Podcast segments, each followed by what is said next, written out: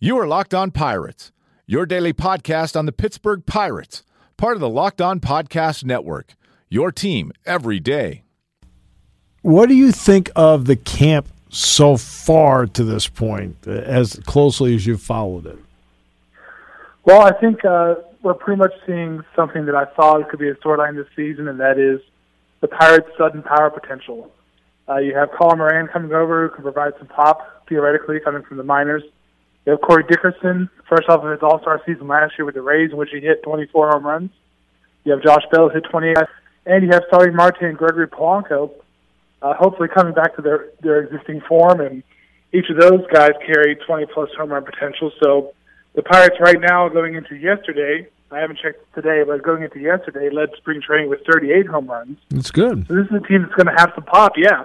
And they famously were dead next to last in the in all of baseball last year with 151 home runs, second worst only to the Giants. So that could carry them through. The starting pitching has been about where we thought it was. Bullpen has some intriguing arms as well, some new arms, more strikeout ability. But the power potential has stuck out to me the most.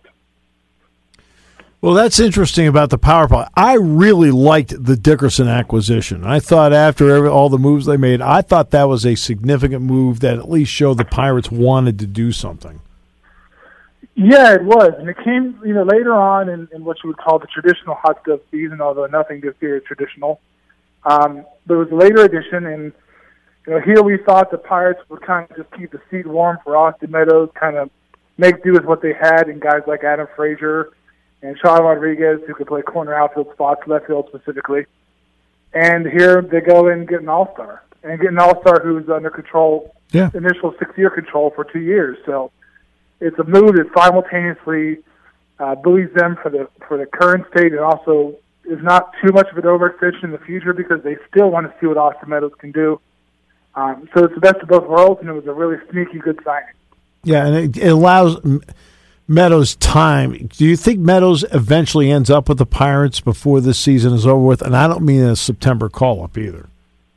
Well, I was about to say the only way that could really happen is a September call-up or an extreme rash of injuries. Every situation is different. Every player is different. Adam Frazier, for example, got up to the big leagues without having what you would call a large number of at-bats at AAA. But, every guy is different. Austin Meadows has not really been able to put together a full season of the bats, no matter where he is, whether it be AA, single A, or now AAA. So I think at the very least, he's going to have to get at least a half season worth of the bats. And look, if he's absolutely tearing the cover off the ball, you may see him up a little sooner. He will likely be a September call-up. I'm pretty confident of that, but other than that, no, not this year. Okay. So defensively, where are they? I mean, do you think this is going to be a good enough team defensively to help the pitching staff out? I think that up the middle, they have a chance to be good. And as you probably know, if your defense up the middle is good or at the very least solid, you're off to a good foundation. I think the key will be Marte. When he started last season in center field, he wasn't exactly, an easy fit there.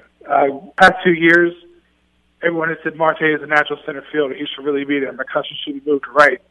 Well, when that happened, Marte kind of struggled. With McCutcheon out of the picture, perhaps Marte's mindset will be able to attack center field a little more. Marte, in spring training, has looked the part, so I think he'll be strong up the middle. Gregory Polanco is always an adventure in right field, but he's capable. And Corey Dickerson's not the best left fielder, so I think defense will come down to Colin Moran, the newly acquired third baseman who can make all the throws, but there are some questions about his footwork and athleticism.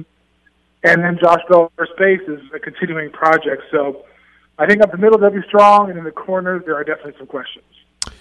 Let's get to Marte for a moment. He looked like a guy coming off an 80-game PED suspension last year.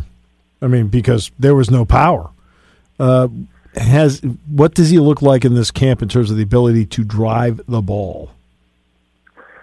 I think the bat speed was there for sure. I think everyone would agree on that. I think that he's going to revert to, the 15 to 20 home run power, and we have to keep in mind his career high to this point is 19. His All-Star season, he hit 9 home runs. So he was never quite a power threat, but I do think 15 home runs is definitely reasonable. From what I can see watching the games and watching the camp is that, you know, last year when he came back from the injury, the bat speed wasn't there, his timing was off. And this year I think that's back. And if that's back, he can easily hit that 15 home run potential. I think anything above that would be a pleasant surprise, but I think that's something you can reasonably pay for. All right, bullpen-wise, I've got a feeling this is one of the strengths of the team. I think if they can lead games after six innings, I think they should be in pretty good shape based on some of the arms they have down there. But what is your view of it? I'm really excited about the bullpen, and here's why. They have made a concerted effort to get more strikeout ability in those later innings. Last year they had Felipe Rivera's share of bats. But other than that, they really didn't have those guys that can go to the hitter late in the game and really overpower them and get some whiffs. This year they've added guys like Josh Smoker from the left side.